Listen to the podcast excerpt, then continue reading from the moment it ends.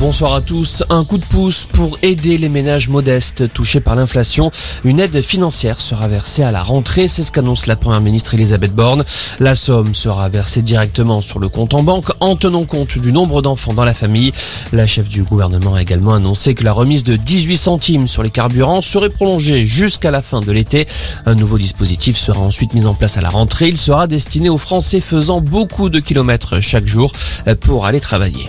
Et justement, vous l'avez sans doute remarqué, les prix de l'essence sont repassés au-dessus des 2 euros la semaine dernière en France. 2,10 euros en moyenne pour le samplon 95, selon les chiffres du ministère de la Transition écologique. Le gasoil a lui aussi fortement progressé. Il a atteint 1,96 euros, soit son plus haut niveau depuis mars dernier. Comment sauver l'hôpital? Les soignants se mobilisent aujourd'hui dans une cinquantaine de villes. Près de 120 services d'urgence sont en grande difficulté en raison d'un manque de personnel. Des services contraints de limiter leurs activités. Les soignants réclament le recrutement immédiat de professionnels supplémentaires et la revalorisation générale des salaires.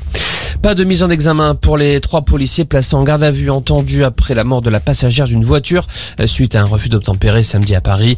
Les agents sont finalement ressortis libres. En revanche, la procureure de la République a ouvert une information judiciaire.